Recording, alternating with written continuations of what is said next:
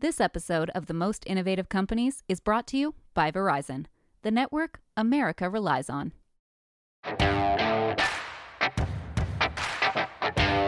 You're listening to Most Innovative Companies. I'm Josh Christensen. On today's episode, we have another highlight from Fast Company's Innovation Festival this past fall in New York City. This panel is a one on one with Marriott International CEO Tony Capuano. Enjoy! It is my great pleasure to introduce perhaps the most well traveled individual who has ever attended the Fast Company Innovation Festival. If you think you are a road warrior, take note. Marriott CEO Tony Capuano spent more than 170 nights on the road in the past year. He was making up for lost time because he became CEO in February 2021 when international travel was obviously very restricted. He has seen his company and its 30 brands, its 8,100 hotels, and 1.5 million rooms through the pandemic into this time when travel is resurgent. Tony, thank you so much for being Thanks here. Thanks so much for having me. it's great to be here. So, Tony, I want to start with that moment in February 2021 when you became CEO. That was obviously an incredible, challenging time for the hospitality industry, and revenue for Marriott had dropped a full 49% in 2020, if I have that right. But it was also a pivotal time for Marriott in particular because uh, the CEO from the past decade, Arne Sorenson, had just passed away suddenly. I'd love for you to take us back to that moment when you became CEO. What were your priorities at that moment? What were your first actions? So, a few things. Bill Marriott, who recently retired as our chairman, he served as chairman and CEO for 40 years of the company, and only the second chairman and CEO in the company's 95 year history. So he's been through global conflict, recessions, the Great Recession, 9 11, and I think he characterized it accurately. He said the pandemic was the single biggest challenge that the sector and our company ever faced. In the midst of trying to navigate that, and, and remember, at that time, we still didn't have great clarity into how severe the crisis would be, how long it might last, when vaccines would be broadly available. And then, against that backdrop, our beloved friend and mentor, Arnie, who had been the first non Marriott family CEO and had led the company in a pretty extraordinary way for almost a decade, passed away unexpectedly. We knew he was ill, but had come through some really difficult medical procedures, and we were all quite optimistic. So the priorities were in no particular order. We obviously had to stabilize the company's financial position. I've been with Marriott for almost 30 years. And if anybody critiqued uh, our stewardship of our balance sheet, I think their criticism would be we'd been conservative. But I can assure you, in the, the 28 years I've been there, not once did I see somebody run an economic model that said, what if revenue drops 90% overnight? And so, in the first seven weeks after the pandemic really unfolded, we had to raise about $8 billion of liquidity to ensure that we could weather at least the first portion of the storm. So, stabilizing the company financially, taking care of our associates, which is a, a, core value that has guided the company for almost a century, doing everything we could to support them. And of our 8,100 hotels that you mentioned, we only own 20. So we are principally a manager and a franchisor of hotels. So doing everything we could, even in a weakened position, to try to support our owners and franchisees who were similarly impacted. As travel started to open up a bit, we had to, in a matter of days, retool our operating and cleaning protocols for 8,100 hotels around the world, procure all the supplies we needed to roll out those new cleaning protocols. When we bought Starwood, we underwrote that $14 billion transaction in three and a half weeks. And I remember being here in New York when we closed the deal, that thinking. Was, that was 2016? 16, yeah. correct. And I remember thinking that when I retire someday, I'll look back and say that was the most intense three and a half weeks of my career. I would say that paled in comparison to the first few months of the pandemic. So, fast forward a year and a half, and the world is traveling again. Your revenue per available room was up 70% year over year. The airline industry apparently can't keep up, much to everybody's chagrin. Um, what, what's driving this demand? What kind of travel are we pursuing right now? It is remarkable. I mean, two years almost to the day after we were faced with this challenge, in the first quarter of this year, we reinstated our dividend. Second quarter this year, we restarted uh, stock buybacks. In July of this year, global revenue per available room, which is the metric we use to gauge the relative health of our business, was up 2% relative to 2019, up 3% here in the U.S., our largest market. The recovery has most certainly been led by the leisure segment, which is meaningfully ahead of where we were pre-pandemic. As of July, the group meeting and conference segment has fully recovered. Business travel is slower, but you almost have to look at it in two buckets. Small and medium-sized companies have largely recovered to pre-pandemic levels of demand.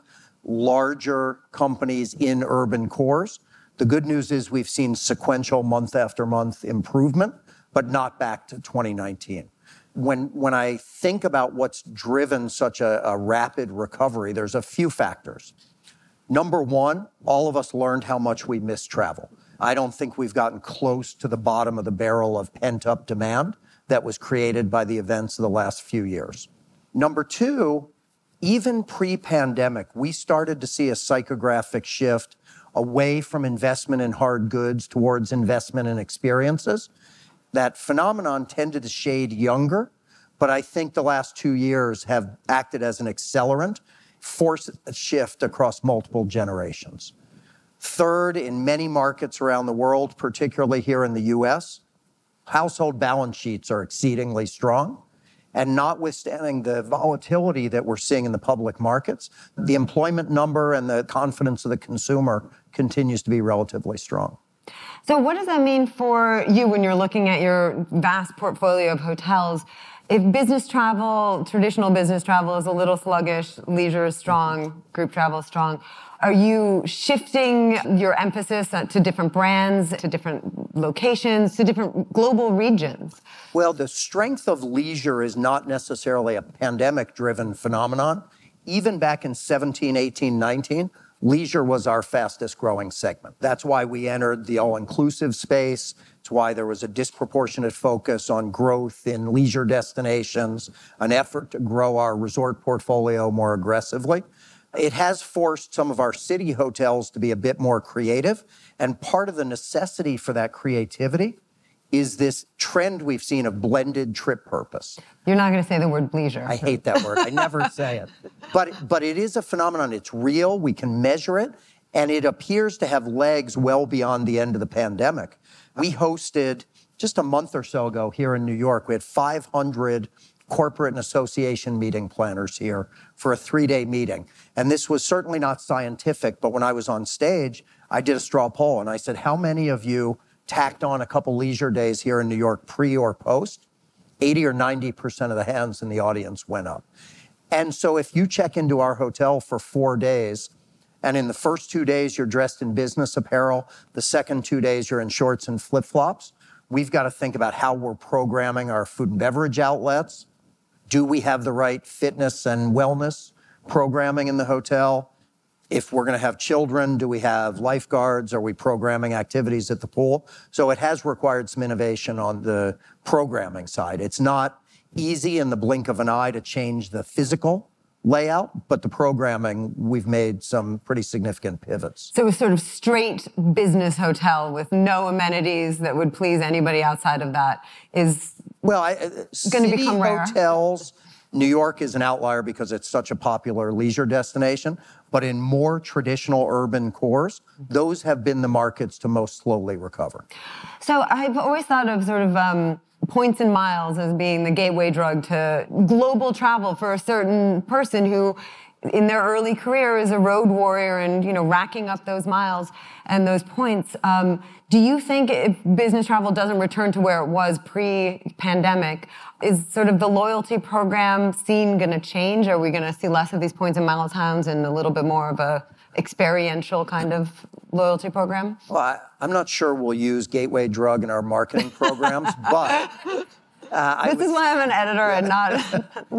Um, what I will say to you is this. Uh, the the loyalty program, Bonvoy, is tremendously powerful. It's got about 170 million members. The penetration we see from those members in our hotels is well north of 50%. So it is a powerful platform.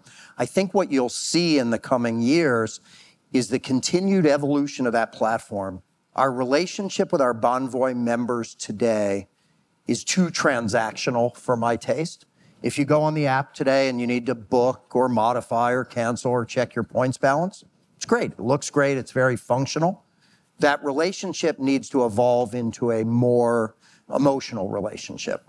It is maddening to me we had not completed that evolution prior to the pandemic. Because imagine a circumstance where somebody was traveling 50 or 75 nights a year, big loyalty player, suddenly was locked down for two years. I would have liked to have used that platform to say to them, we're going to get past this. In the interim, we have a new relationship with Uber. So every time you order Uber Eats to your home, you're going to be earning Bonvoy points. Let's be optimistic. Let's think what is that trip you're dying to take when this is behind us? Hawaii, great. Let's start using the chat functionality on the app to talk to the lead concierge at the Ritz Carlton Kapalua in Maui and start to build out your itinerary. And then every time you order Uber Eats, you're getting a little note from us saying you're that many points closer to that dream Hawaiian vacation. But I, I want to go back to the premise of your question. Early in the pandemic, you had many experts opining on the future of business travel. You had Bill Gates saying 50% of business travel would never come back. Now, he was saying that as he was selling us Microsoft Teams for video conferencing. But you had others saying 25% may never come back, 10%. So I get that question quite a bit. Hmm. The way I respond is I do not for a minute believe that travel is permanently impaired. What I do think is that because of this blended trip purpose, it may be harder and harder for us to tell you a year or two from now precisely the mix of our demand by segment and that's great. If you check in for that four day trip that I described, I'm not going to interrogate you at the front desk. I'm not going to say how many of these nights are business travel, how many are leisure travel, but I love accommodating you for four nights. So we're seeing it already. Demand is back, it's back strong.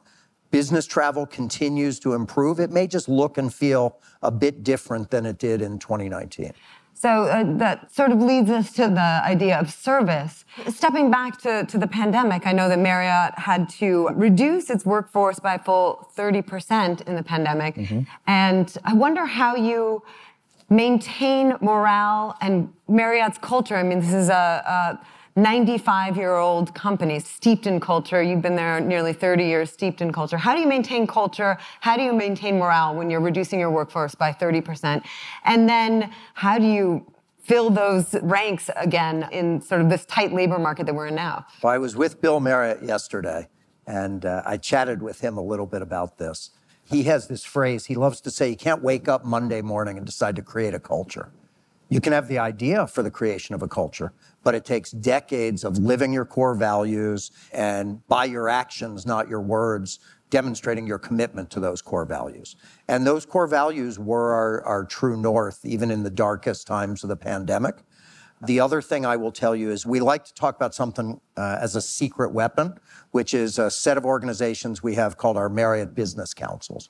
We have over 100 business councils around the world. They're made up of general managers. They are volunteering their time and effort to engage in their local communities, to reinforce our core values, to strengthen our culture. And I could sit here for hours and tell you these remarkable stories about what those teams did in the early days of the pandemic and what our associates did. You had associates who had been furloughed. Because remember, in, in the early days of the pandemic, of our 8,100 hotels, more than 2,000 were shuttered. I mean, we can grin a little bit now when we think about it. Many of those hotels they didn't have keys. They maybe didn't have locks on the door. Hmm. Our business is a 24 hour a day business. So they had to figure out a way to, to shutter these hotels. But even associates at those hotels who had been furloughed were coming back and saying, What are you going to do with the food in the walk in if it's going to spoil? Let us take it to our colleagues who've been furloughed. Let us take it to local shelters. And there are just hundreds and hundreds of stories about the work that the business councils did during the pandemic, and that's probably the most powerful lever we have. But I have been pretty public in saying that because the crisis was so severe, we had to make heart wrenching decisions in the early days to ensure the survival of the enterprise, but it bruised our culture. And I'm deliberate saying bruised versus wounded, because if cared for, hopefully bruises heal. Um, but we've got some work to do. And even just recently, we've made some meaningful changes to our 401k plan. We are reinstituting our employee stock purchase plan. We're exploring ways to offer tuition free higher education to our associates. So we are making meaningful investments beyond all the flowery language about culture to try and rebuild some of the impact that the last two years had on that culture. There's been a lot sort of written and talked about about how the you know service industry workers are sort of left obviously decimated and demoralized by the pandemic. I mean, what do you hear from your hotel employees? Do they have different expectations from Marriott as an employer? So maybe I'll talk about the sector more broadly and then Marriott more specifically. My view is that pre pandemic, the workforce at large always viewed the travel and tourism sector as a, a safe harbor. Mm. There were always plentiful jobs. You could build a long career there. People were always going to travel. Hotels and restaurants and airplanes and cruise ships were always going to be full. That confidence was rattled over the last couple of years. For Marriott, we were quick in the early days of having to make these tough decisions. We went to a bunch of our partners and customers that did need to increase their workforce. So we went to CVS, we went to Walgreens, we went to Walmart, Target, Amazon, and they loved the hospitality focus of our associates. We were able to place tens of thousands of Marriott associates who were temporarily furloughed into those jobs. Many of them came running back. They missed the culture. And the vast majority, they've chosen a life of service. And so, one of the most gratifying things for me is I'm on the road. As I mentioned to you earlier, I was in Japan last week. And Japan is slowly opening. There is some confidence that the borders are going to open more fully in the next few weeks. But being in our hotels, our associates could hardly stop grinning right? Because their hotels are starting to fill up again. And that's what they're passionate about is taking care of each other and taking care of our guests. So again, I think leaning on that culture and reminding ourselves that we we select people who are passionate. These are tough jobs. And if you're not passionate about being in the service industry, you're likely not going to be satisfied. You have recently been appointed this uh, to the board of McDonald's. I wonder, you know, which is in the quick service industry, mm-hmm. um, what parallels do you see between what you're doing and what McDonald's does? Well, I, admittedly, I haven't been to my first board meeting yet, so I, will tell you what my opinion is, although I, I could be off. But I, a few things. They, like us, are heavily reliant on a franchisee community. And if that's your business model, strengthening those relationships, particularly during periods of, of difficulty, is critical to your long term success. They rely on, as you point out, service employees the war for talent, especially for those hourly positions, is as tough as it's ever been. So they face those challenges. And like many in the, the travel and tourism sector, they are exploring ways to leverage technology, not just as a cost cutting way, but to make their relationship with their customers stickier. Mm. This episode of Most Innovative Companies is brought to you by Verizon, the network you can rely on for your phone and for your home internet. Find the plan that's right for you at verizon.com. So, speaking of McDonald's, there was a, a lot of press over the summer when McDonald's sold off all of its Russian assets. I'd love to talk to you about the less well publicized Marriott's exit from Russia was um, significant and also in some ways more complex. So McDonald's, I, I mean, that personally, I applauded what they did. That was nine percent of their global sales volume. And if you read the statement they put out, fundamentally they said continuing to do business in Russia does not match our core values, which I found admirable. But as you point out, they owned that business. So it was wholly in their control. They executed a transaction and walked away. We had 29 hotels in Russia at the start of the conflict. We didn't own a single one. We either managed or franchised that portfolio. And we had valid contracts with each and every one of those owners. We also had a bunch of our associates living and working in Russia. And so it was more complex. Almost immediately, we took some actions that were within our control. We shuttered our Moscow office. We hit the pause button on any projects in the pipeline, and we ceased all investment in that market. and then immediately pivoted to discussions with our owners and franchisees about our intention to ultimately leave the market. But we had to negotiate that 29 times. If there was any encouraging thing that came out of that terrible set of circumstances, it was two. Number one, the manner in which our company rallied to raise both cash and in kind donations to support refugees was extraordinary. Secondly, in the early days, I spoke to our president in Europe and I said, What are you hearing from our workforce? Are they frustrated that we're not moving more quickly to withdraw from Russia? And, and on reflection, I shouldn't have been surprised. But what he said is, they have the opposite view. And that view is, yes, we should move towards that, but don't leave our colleagues flapping in the wind. Mm. We care about our fellow colleagues working in Russia. Make sure you're doing everything you can to support them, perhaps to find them work opportunities in, in adjacent Eastern European countries. And, and we were able largely to do that. And uh, once those two exercises were complete, we pulled out. So you don't need me to tell you that people are increasingly looking to the private sector to weigh in on political, geopolitical, social issues. Um, you have service workers based all around the United States. You know the question that's coming.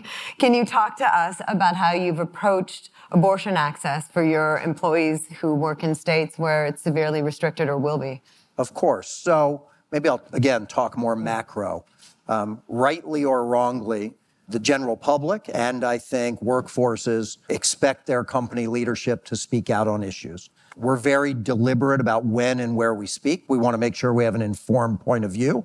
We want to speak out on issues that are impactful to our workforce. And we want to be thoughtful. I mean, we, particularly here in the US, uh, on many of these issues, it's hard to please everyone. You almost know you're going to please 41 and upset 49. Some of them are pretty easy. When there was that horrible series of anti Asian violence across the US. I came out. I had not been in the role long, but very forcefully. The Supreme Court decision obviously impacts a number of our associates, and we came out relatively quickly and said, we are moving to modify our suite of health benefits to ensure that it more fully covers a variety of procedures, including those related to reproductive health. Do you feel pressure to speak out more forcefully, not just on how you're changing your benefits, but on the actual politics, given how it materially affects the health of your employees? We almost have to look on a, an issue by issue basis and determine is Marriott really in a position to speak authoritatively, or should we look at it more through that put people first lens? And in this case, that's how we decided to go forward. There have been instances maybe much to my frustration, where collectively we concluded the Marriott podium was not the right one. Unfortunately, they're starting to blend together, but you may recall that terrible grocery store shooting in Boulder, Colorado. A dear, dear friend of mine was one of the victims in that shooting. And I, you know, I showed up the next day ready to fire off a, a, public statement. And the conclusion we reached was I should obviously feel empowered to speak out personally, um, but that probably wasn't an issue where Marriott should speak out. Hmm. That's very interesting. So you are coming to New York right on the heels of last night. You officially opened yes. the new headquarters for Marriott in Bethesda, Maryland. That project is six years in the making. Mm-hmm. I'd love to know what these new headquarters originally were supposed to look like and what they look like now in the era of hybrid work. Not terribly dissimilar. I mean, the, the, the catalyst for building this new headquarters were dual. Number one, the lease was expiring on our old building. And number two, as we looked at that building, which served us well for almost 40 years, and we thought about the workforce that we want and need to attract in the coming years, it was missing all of the things that that workforce expects and demands. It was not state of the art building in terms of technology. It was in a classic late 70s, early 80s suburban office park without amenities within walking distance, without proper access to public transportation. And so that combination of factors caused us to think about moving to a new headquarters.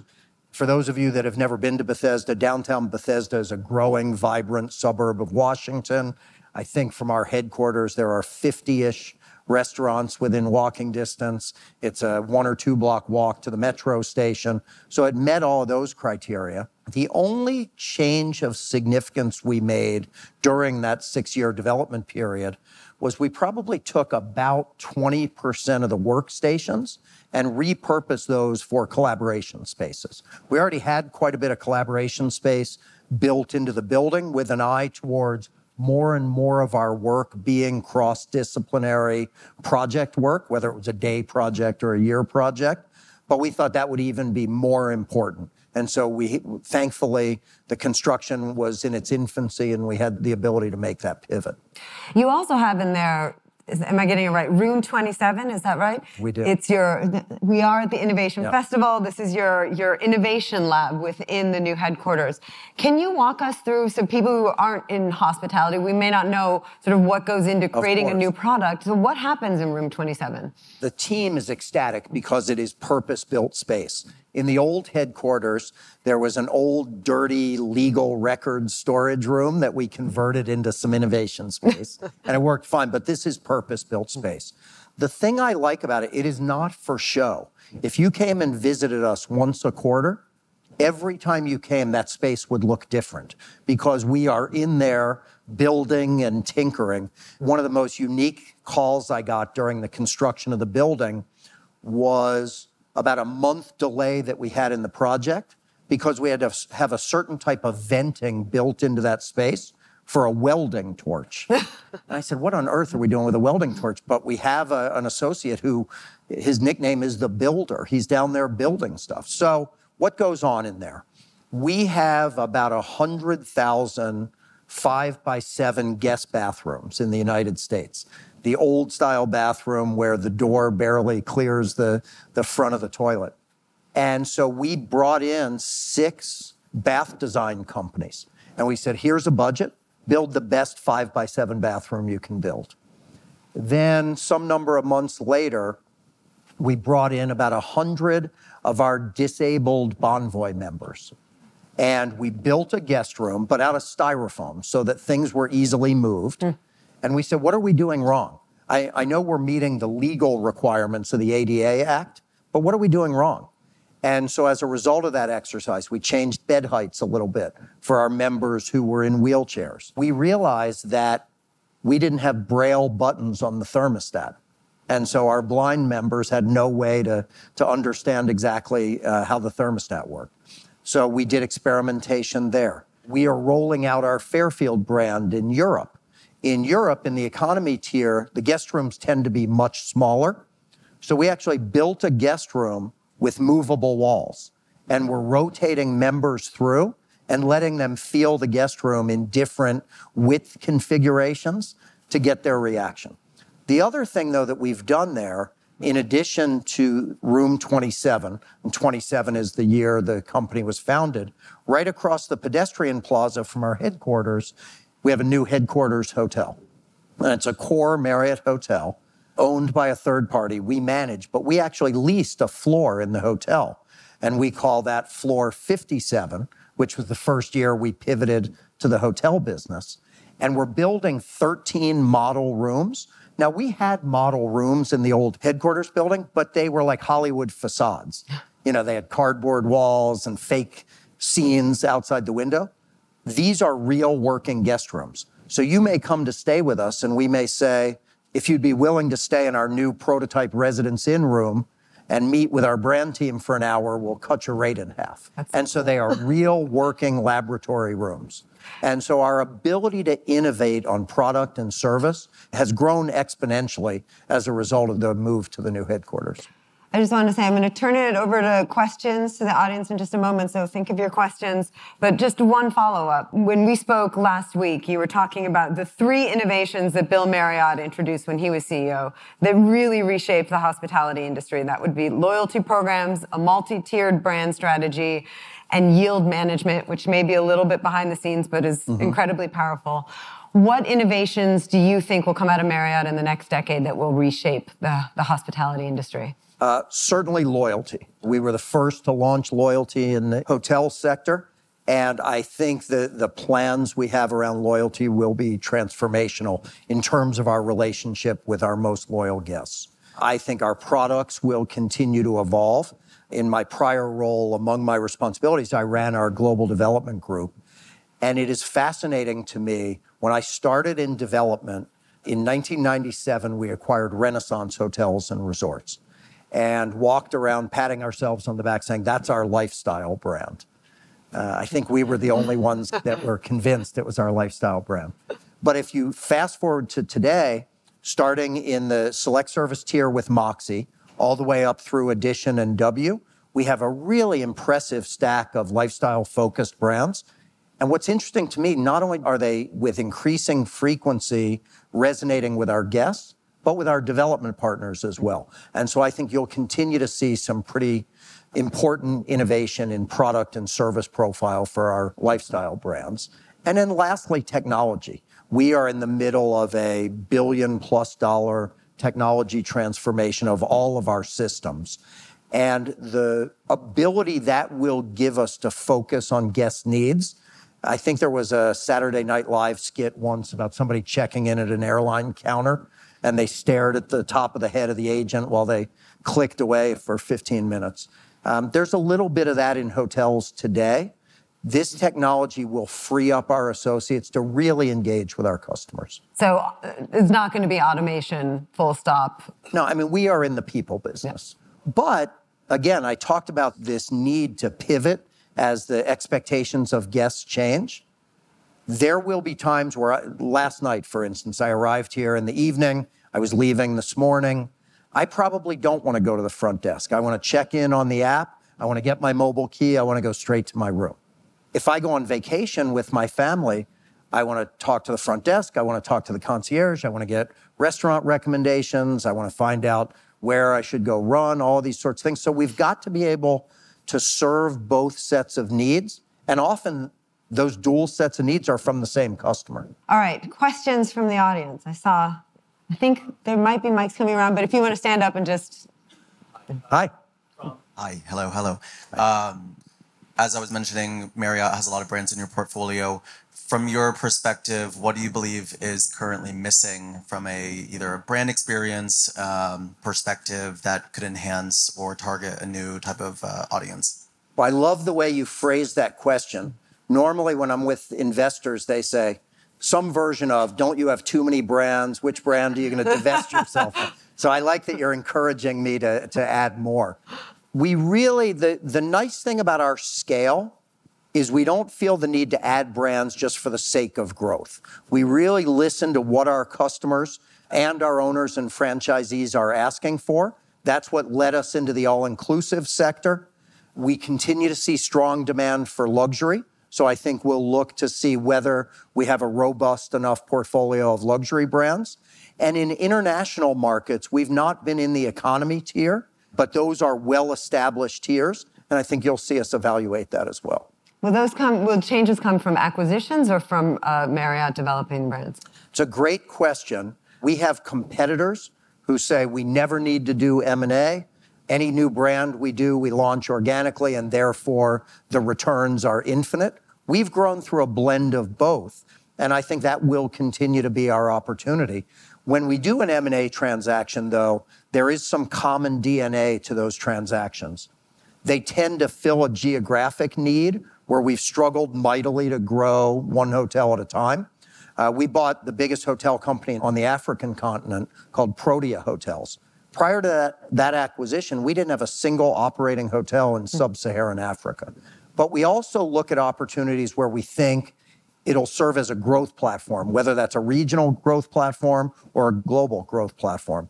When we acquired AC Hotels, we did it principally because we were struggling to grow organically in Spain, but that's now a platform that is growing pretty impressively around the world.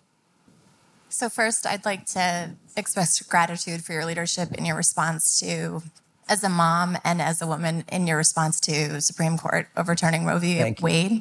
I have two questions, and they might be equally hard for you to answer, but one's fun. So, of all the properties that exist for Marriott, tell me the one that you love the most and why. And then, how are you approaching sustainability transformation. And I understand that hospitality is sort of slow and doesn't have the same regulatory responsibility at this time. Thank you. Well, I suppose I could joke about you love all your kids the same, but I do have some favorite hotels. Although I can't give you one, I'll give you a city and a resort. I think my favorite city hotel in the world is the Ritz Carlton Kyoto in Japan. And my favorite resort is probably St. Regis in the Maldives, which is maybe a good pivot to your second question. I torture our teams when I tour hotels around the world.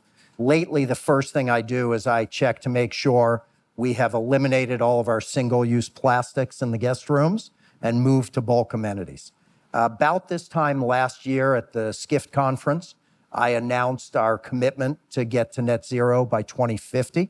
But I was also quick to say I had the easiest part of that journey, which is making that announcement. Our journey towards net zero is made more complex by our business model. I don't have the ability to make many of the changes I'd like to make on a wholesale basis.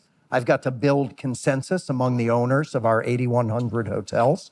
What I can tell you is that every constituent we serve as a company, our associates, our owners and franchisees, our guests, and ultimately uh, our investors are demanding not just words, but they want us to set aggressive goals and they want progress reports on our progress towards those goals.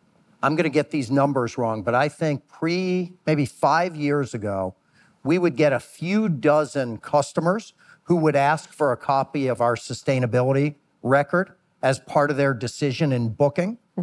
Through the first half of this year, we've gotten hundreds. And so our customers are demanding that we make measurable progress on the sustainability fronts. I talked earlier about the war for talent. Our prospective future associates are similarly demanding that progress. So it is a massive focus. Our board is keenly focused, but we also have to be realistic. To get to net zero, I'm confident we'll deliver everything that we can deliver. But obviously, municipalities around the world are going to have to make meaningful changes to their power grid for us to ultimately get to that, that lofty aspiration. I hate to say it, but with that, that is where we're going to have to end. Okay. We could, we could stay for another 45 minutes, but you have to run. I. Well, thanks again for having thank you, me. and Tony, thank for you coming. all for thank you, everyone, for being here.